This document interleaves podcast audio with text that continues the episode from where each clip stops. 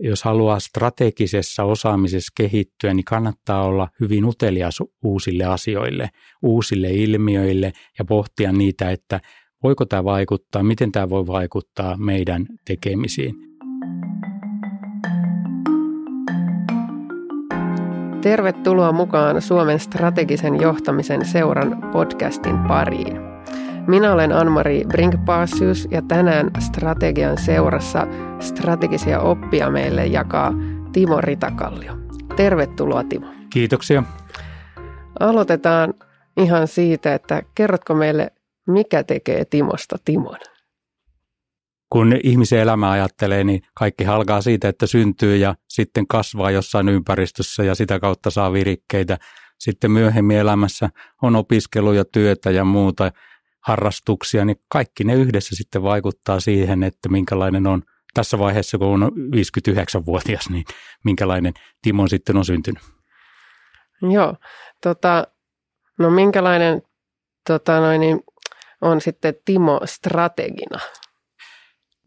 Mä uskon, että, että mä olen vahvasti tämmöinen niin hyvin systemaattisesti, analyyttisesti – strategiaa ajatteleva ihminen, joka nä- ja näen, että strategia on erittäin tärkeä väline. On sitten kysymys vaikkapa organisaation menestyksestä siitä, että ihmiset saadaan tekemään asioita siihen suuntaan ja sellaisia asioita, joilla varmistetaan, että ne tavoitteet saavutetaan, mitkä on olemassa. Ja strategia on, on myös, myös niin valintoja, niin sen takia strategi tehtäessä ja, ja toteutettaessa niin pitää olla kyvykkyyttä analysoida ja tehdä sitä systemaattisesti ja, ja kykyä myös tehdä päätöksiä, valintoja. Siitä se syntyy ja siltä pohjalta itse toimin. Tässä tulikin monta hyvää strategian käytännön ulottuvuutta, mutta mikä on sun mielestä strategian tärkein tehtävä? Mun mielestä strategian tärkein tehtävä on, että sen avulla varmistetaan, että kuljetaan – oikeaan suuntaan, tehdään niitä asioita jatkuvasti, jolla parhaiten varmistetaan se, että ne tavoitteet, mitä organisaatiolla on, niin, niin saavutetaan. Joo, sä oot myös kirjoittanut väitöskirjan aiheesta Shaping Elements While Maintaining Fit.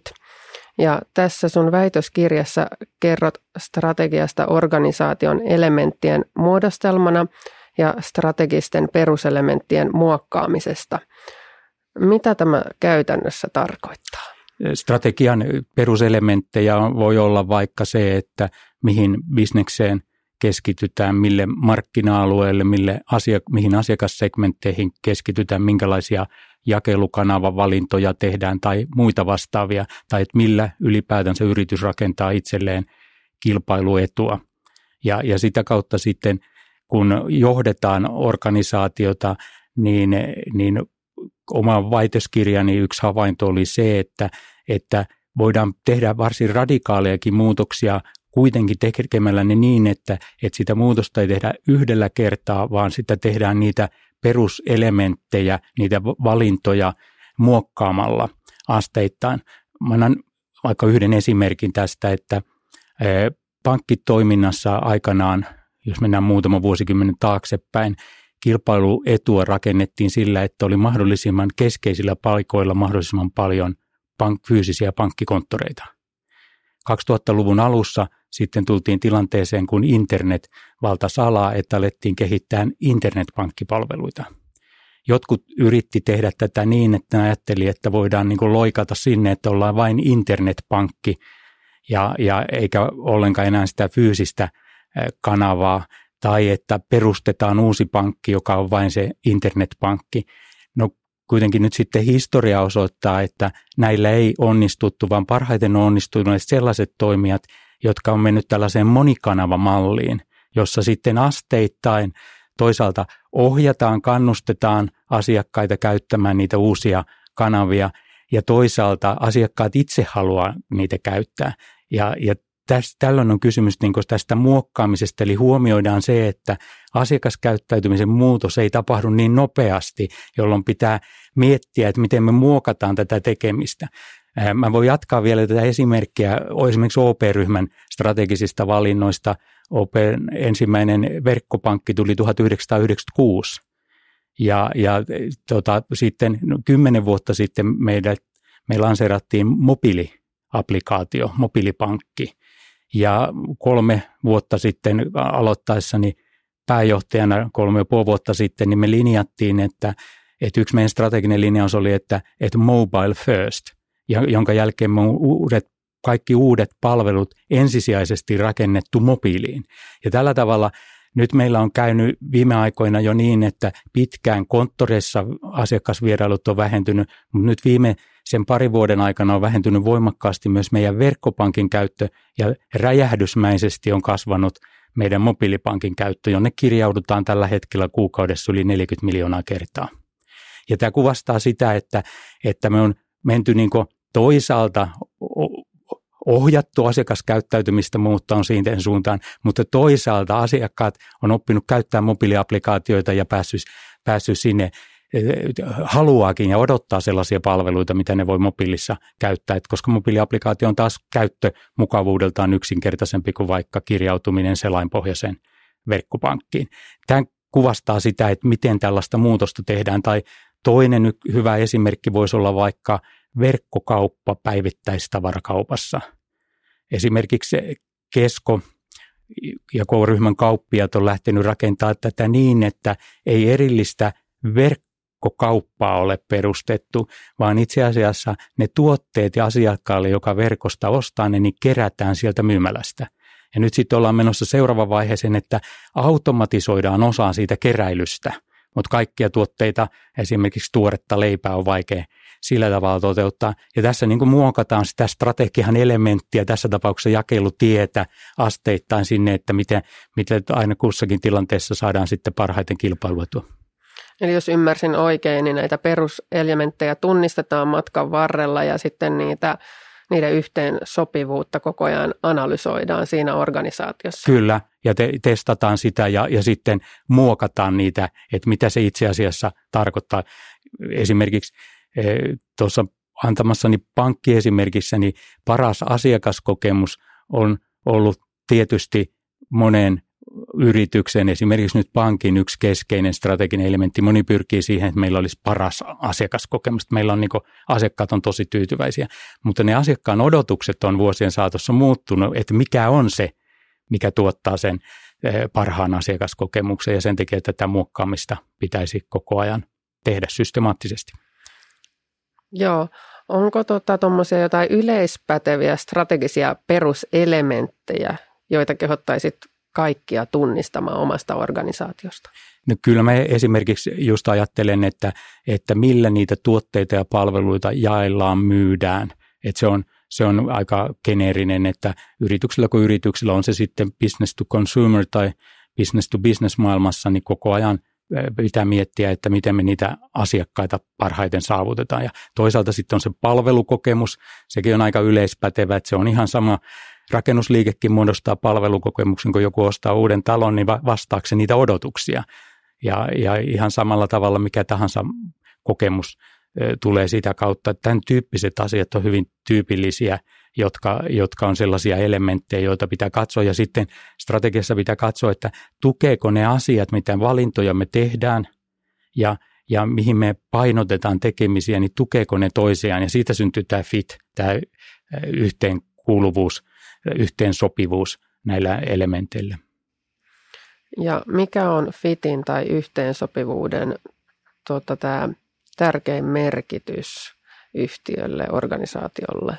Se tarkoittaa, että silloin kaikkein tehokkaimmalla tavalla kyetään tuottamaan tai saavuttamaan ne tavoitteet, mitä on organisaatiolle asetettu. On se sitten vaikka siihen asiakaskokemukseen, tuottavuuteen, tehokkuuteen, palvelukykyyn tai mihin tahansa liittyviä asioita, niin sillä varmistetaan parhaiten se, että, että kaikki toimenpiteet tukee sitä, että ne keskeisimmät asiat, millä yritykseen, mihin niin yrityksen menestys perustuu, niin, niin tukee aina toisiaan, niin se on sen keskeisin merkitys. Sidoit myös tässä väitöskirjassa tämän aiheen vahvasti tähän omistajuuteen ja omistajarvon kehittämiseen, niin mikä on strategia ja omistajuuden suhde? E, on selvää, että jos ajatellaan vaikka pörssiyhtiötä, niin pörssiyhtiön ne osakkeenomistajat sijoittaa sitä varten lähtökohtaisesti, että, että niiden omistuksen arvo kasvaa. Jolloin sitten strategian pitää olla sellainen, että se tukee sitä omistaja-arvon kasvattamista. Ja silloin siihen yhteensopivuuteen liittyy ne asiat, että, että mitkä toimenpiteet, esimerkiksi pääoman käytön tehokkuus on yksi asia, joka tukee omistaja-arvon käyttö tai myönteistä kehitystä, omistajarvon kasvua, niin sen tyyppiset, tyyppiset tyyppinen kytkös on vahva, jolloin strategia liittyy vahvasti siihen omistajuuteen. Ja jos itse ajattelen, että minkälaiseen pörssiyhtiöön haluan rahojani sijoittaa, niin aina katson sen, että mikä sen strategia on ja onko tämä minusta tämä strategia uskottava ja onko tämä tällä tavalla, niin koostuuko tämä tämmöistä konsistenteista yhteensopivista elementeistä. Keskustelemassa kanssani on tänään tunnustettu strategiaosaaja Timo Ritakallio. Ja olemme keskustelleet strategiasta peruselementtien ja niiden merkityksen kautta. Ja nyt olisi aika siirtyä vähän henkilökohtaisempaan näkökulmaan. Onko sulla jotain oivalluksia, Timo, mitä olet viime aikoina kokenut strategisen ajattelun parissa? No jos ajattelee sitä, että me on esimerkiksi OP-ryhmässä siirrytty näiden teorian oppienkin pohjalta ajatteluun, että, että me siirrytty tällaiseen rullaavaan strategia-ajatteluun. Ja sen taustalla on se, että business on päättymätön peli. Ja historiassa on paljon strategioita ajateltu niin, että ne tehdään niin kuin tietyllä tavalla päättyvään peliin. Eli ajatellaan, että me tehdään nyt kolmen vuoden tai neljän vuoden strategia.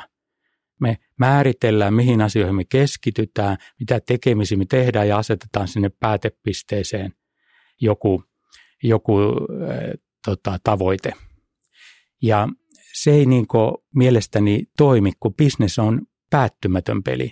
Että OP-ryhmä esimerkiksi täyttää ensi vuonna 120 vuotta ja on tarkoitus, että se edelleen jatkaa tulevinakin vuosikymmeninä. Ja sen takia bisnestä pitää, pitää ymmärtää niin, että, että bisnes on sellainen peli, jossa säännötkin voi muuttua matkan varrella. Koko ajan tulee eri, liike, eri bisneksiin nähden uutta regulaatiota, joka muuttaa tätä. Ja jos vertaa jalkapalloon, niin kun jalkapalloottelu alkaa, niin sinne tiedetään, että nyt se alkaa ja hetken päästä se sitten 90 minuutin päästä loppuu. Ja tiedetään, että, että mitkä, mitkä on ne säännöt, millä pelataan. Niitä sääntöjä ei muuteta kesken peliin, sanotaan, että nyt, nyt saakin tehdä noin ja noin ei saa tehdä. Tiedetään myös, ketkä siellä pelaa, mitkä on ne joukkueet, että tietää sen vastustajan. Mutta jos ajatellaan bisnestä, niin bisneksessä nämä kaikki muuttuu koko ajan. Eli myös kilpailijoita tulee ja häviää, toimintaympäristössä tapahtuu erilaisia asioita ja, ja säännöt voi muuttua, niin sen takia strategiaa pitää ajatella tämmöisen tämmöisenä niin jatkuvana prosessina, jota koko ajan up, updateataan ja katsotaan, missä mennään, kuitenkin pitäen se, se, se iso tavoite selkeänä ja se perustehtävä, se missio, mikä yrityksellä on, joka rajaa sen, että mitä on tarkoitus alun perin tehdä, missä on tarkoitus olla mukana. Ja tätä pohjalta, pohjalta niin, niin tätä pitää, pitää ajatella, kun mietitään strategiaa. Ja tästä tullaan siihen, että, että tämmöisen skenaarioajattelu on sen takia tärkeää. Täytyy miettiä, että, että mi, mi, minkälaisia, minkälaisiin asioihin ja olettamuksiin perustuen tehdään valintoja ja sitä pitää tehdä hyvin systemaattisesti. Esimerkiksi meillä OP-ryhmässä me katsotaan tämmöistä, tässä rullaavassa strategiaprosessissa jatkuvasti niin, niin viisillä eri silmälaseilla maailmaa.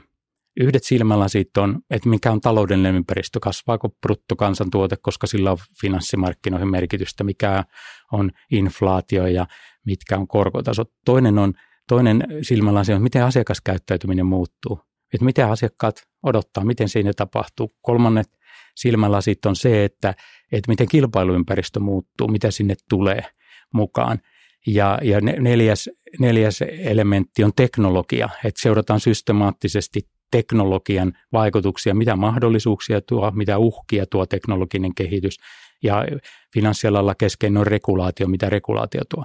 Ja kun sitten tullaan tähän sun varsinaiseen kysymykseen siitä oivalluksesta, niin mun mielestä tämä viimeinen puolitoista vuotta on jälleen kerran oivalluttanut sen, että kuinka paljon virheellisesti saattoi hahmottaa tätä toimintaympäristöä kaksi vuotta sitten, kun ajatteli, mitä seuraavan kahden vuoden aikana tapahtuu.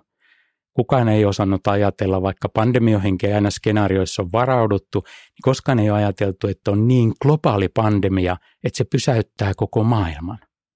Että kukaan ei matkustakaan enää mihinkään ja muutetaan ihan niin kuin toimintatapoja. Ja toisaalta kukaan ei ehkä osannut myöskään ajatella, kuinka sopeutuvia ihmiset sitten kuitenkin loppujen lopuksi on tämmöiseen muutokseen ja yhtäkkiä virtuaalisesti tehdään sellaisia asioita, vaikka välineet oli jo aikaisemminkin, niin hetkessä oppi Teamsin käyttäjäksi aika moni suomalainen, sanotaanko kahdessa viikossa työelämässä olevat suomalaiset, eikä vaan työelämässä, vaan kouluissa tai arjessa. Ja, ja tavallaan se oivallus on se, että sen takia on tosi tärkeää ajatella tätä strategiaa näin prosessinomaisesti rullaavasti ja ha- hahmottaa näitä skenaarioita koska pystyy reagoimaan huomattavasti nopeammin sitten niihin muutoksiin ja muokkaamaan niitä oman strategian keskeisiä elementtejä sopiviksi siihen ympäristöön, missä kulloinkin ollaan. Ja ne yritykset, jotka on selviytyneet tästä hyvin, tästä kriisistä, niin, niin monille on tyypillistä mielestäni se, että ne on oivaltaneet tämän ja pystyneet aika nopeasti mukautumaan siihen muutokseen, muokkaamaan sitä toimintaansa sopivalla tavalla – ja, ja tämä on niin ollut yksi, yksi keskeinen oivallus, mikä tästä vaikka nyt viimeisen parin vuoden aikana on voinut tulla. Sinulla on paljon kokemusta myös strategisesta päätöksenteosta ja varmasti matkan verralla on tullut erilaisia tilanteita vastaan, kuten äsken kuvasit hyvin tämmöistä globaalia tilannetta. Onko jotain intuitiivista tai muuhun perustuvaa tämmöistä vinkkiä tai tietoa, että mistä tietää, onko strateginen päätös hyvä vai kenties kohtalokas? No oikeastaan eh, sen aina lopulta näyttää sitten historia, että kuinka hyvä se strateginen päätös oli. Mutta sitä pystyy huomattavasti enemmän välttämään, että strategista kohtalokasta virhettä ei tee, jos, jos taustatyöt tehdään huolellisesti ja ymmärretään se, että – että mitä isomman strategisen radikaalin muutoksen tekee yhdellä kertaa, sen suurempi riski on epäonnistua.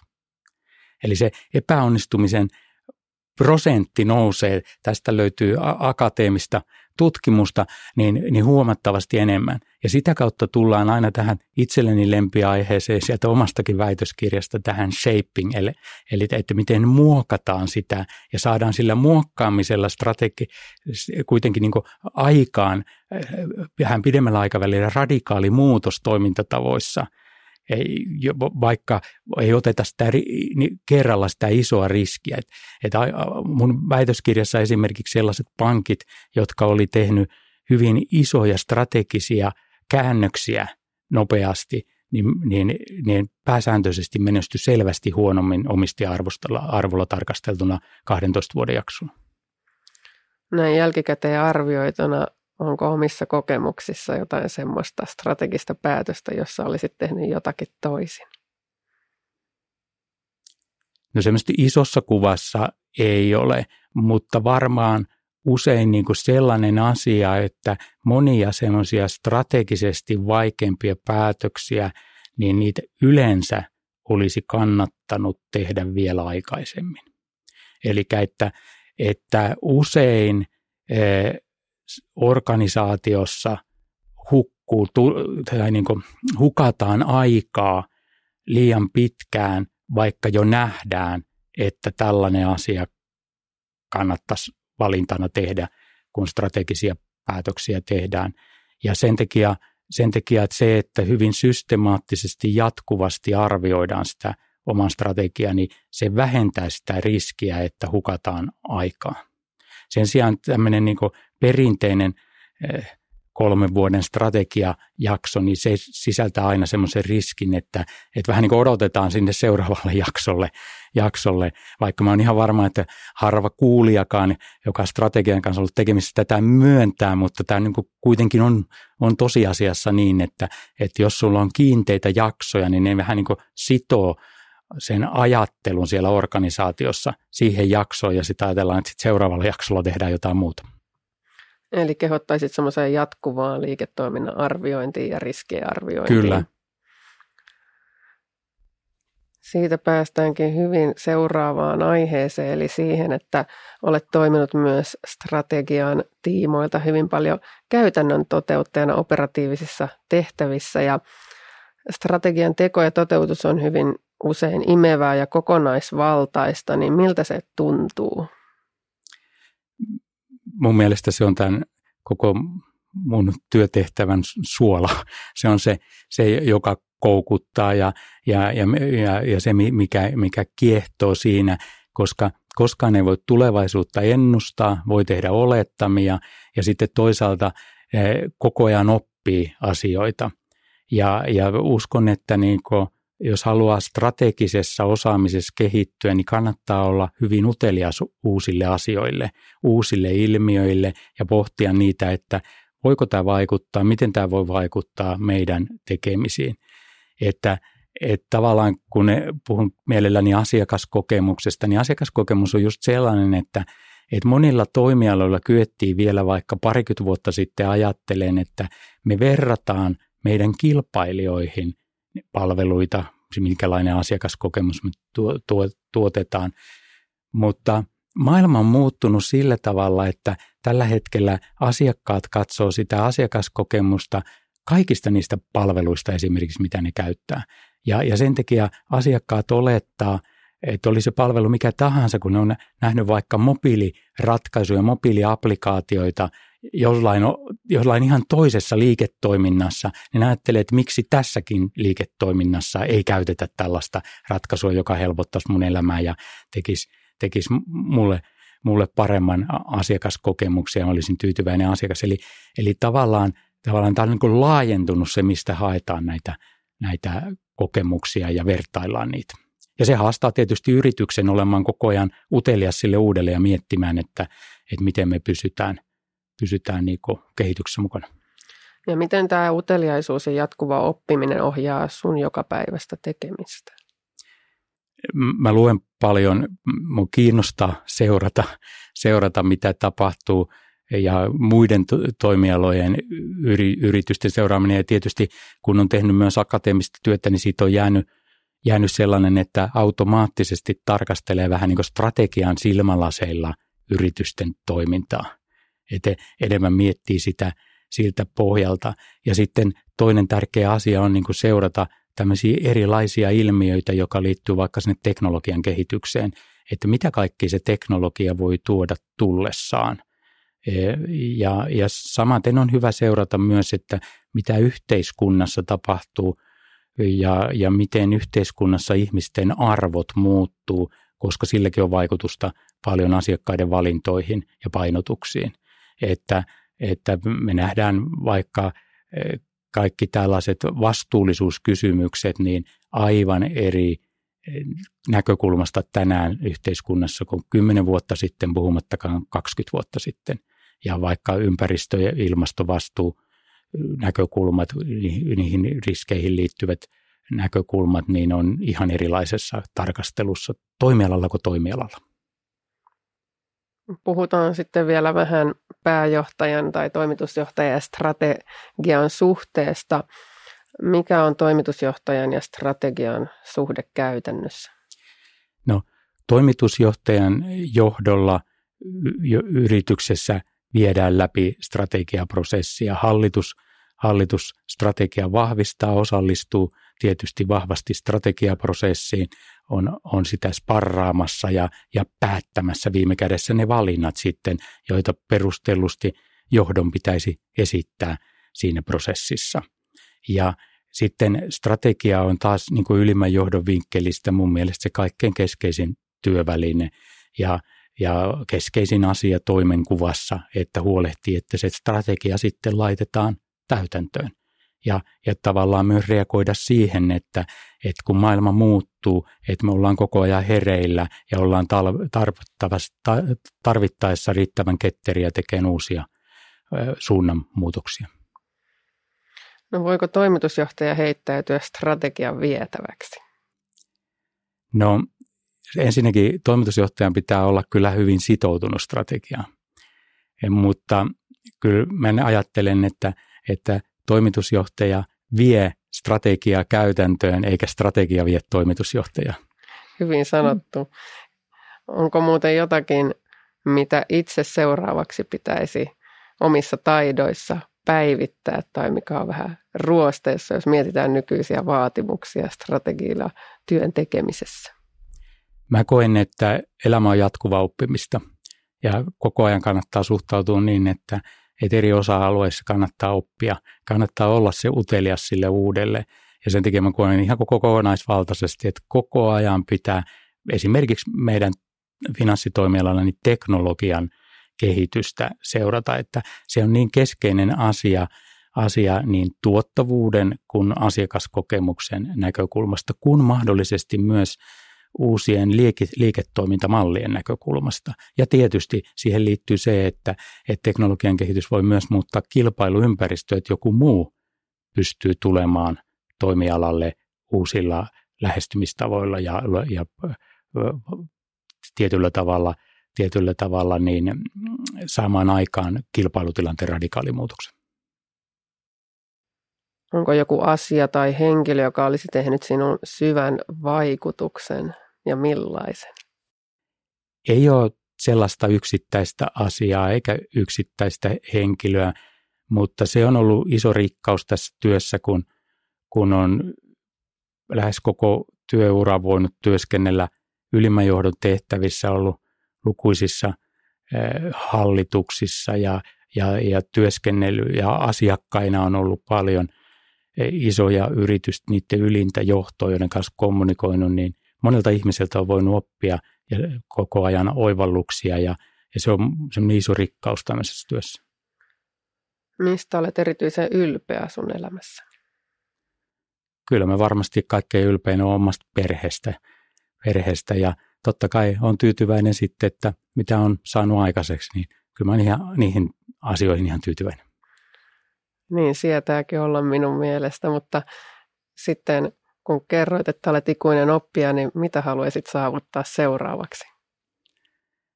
No, olla entistä parempi niin strategiassa kuin johtajana ja ihmisenä.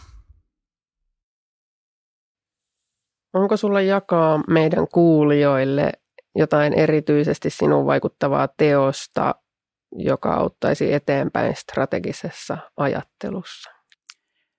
Mä ehkä sanoisin niin, että että strategista ajattelua ei kannata ää, niin ottaa minkään bestsellerinkään, että on vain yksi oikea ajatus, vaan itse asiassa kannattaa kerätä vähän erilaista strategista kirjallisuutta ja, ja yrittää sieltä lisätä, sen, niihin tutustumalla lisätä sitä omaa ymmärrystä, niin sitä kautta pystyy helpommin niin kyseenalaistamaan asioita. Ei ole olemassa yhtä yhtä oppia. Ei sen paremmin, sen paremmin käyttämällä vaikka professori Timo Vuoren ja mun kirjoittama elävä strategiakirja, niin sekin on vain yksi näkökulma asioihin tai, tai oma väitöskirjani tai, tai, tai mikä tahansa Porterin kirja, niin, niin, niin ei ole mun mielestä sellaista, vaan sitä kannattaa pyrkiä siihen, että katsoo, yrittää laaja-alaisesti katsoa erilaisia strategisia näkökulmia ja hakea sieltä – sieltä sellaista ymmärrystä itselleen, niin sitä kautta se on helpompi tehdä hyviä valintoja tulevaisuudessa. Kiitos Timo näistä opeista ja kokemuksista ja omasta näkökulmasta, jonka jaoit meidän kanssa. Kiitoksia. Jos sinua kiinnostaa strategia ja johtaminen, niin käy vierailemassa Suomen strategisen johtamisen seuran nettisivuilla ssis.fi Tämä on Strategian seurassa.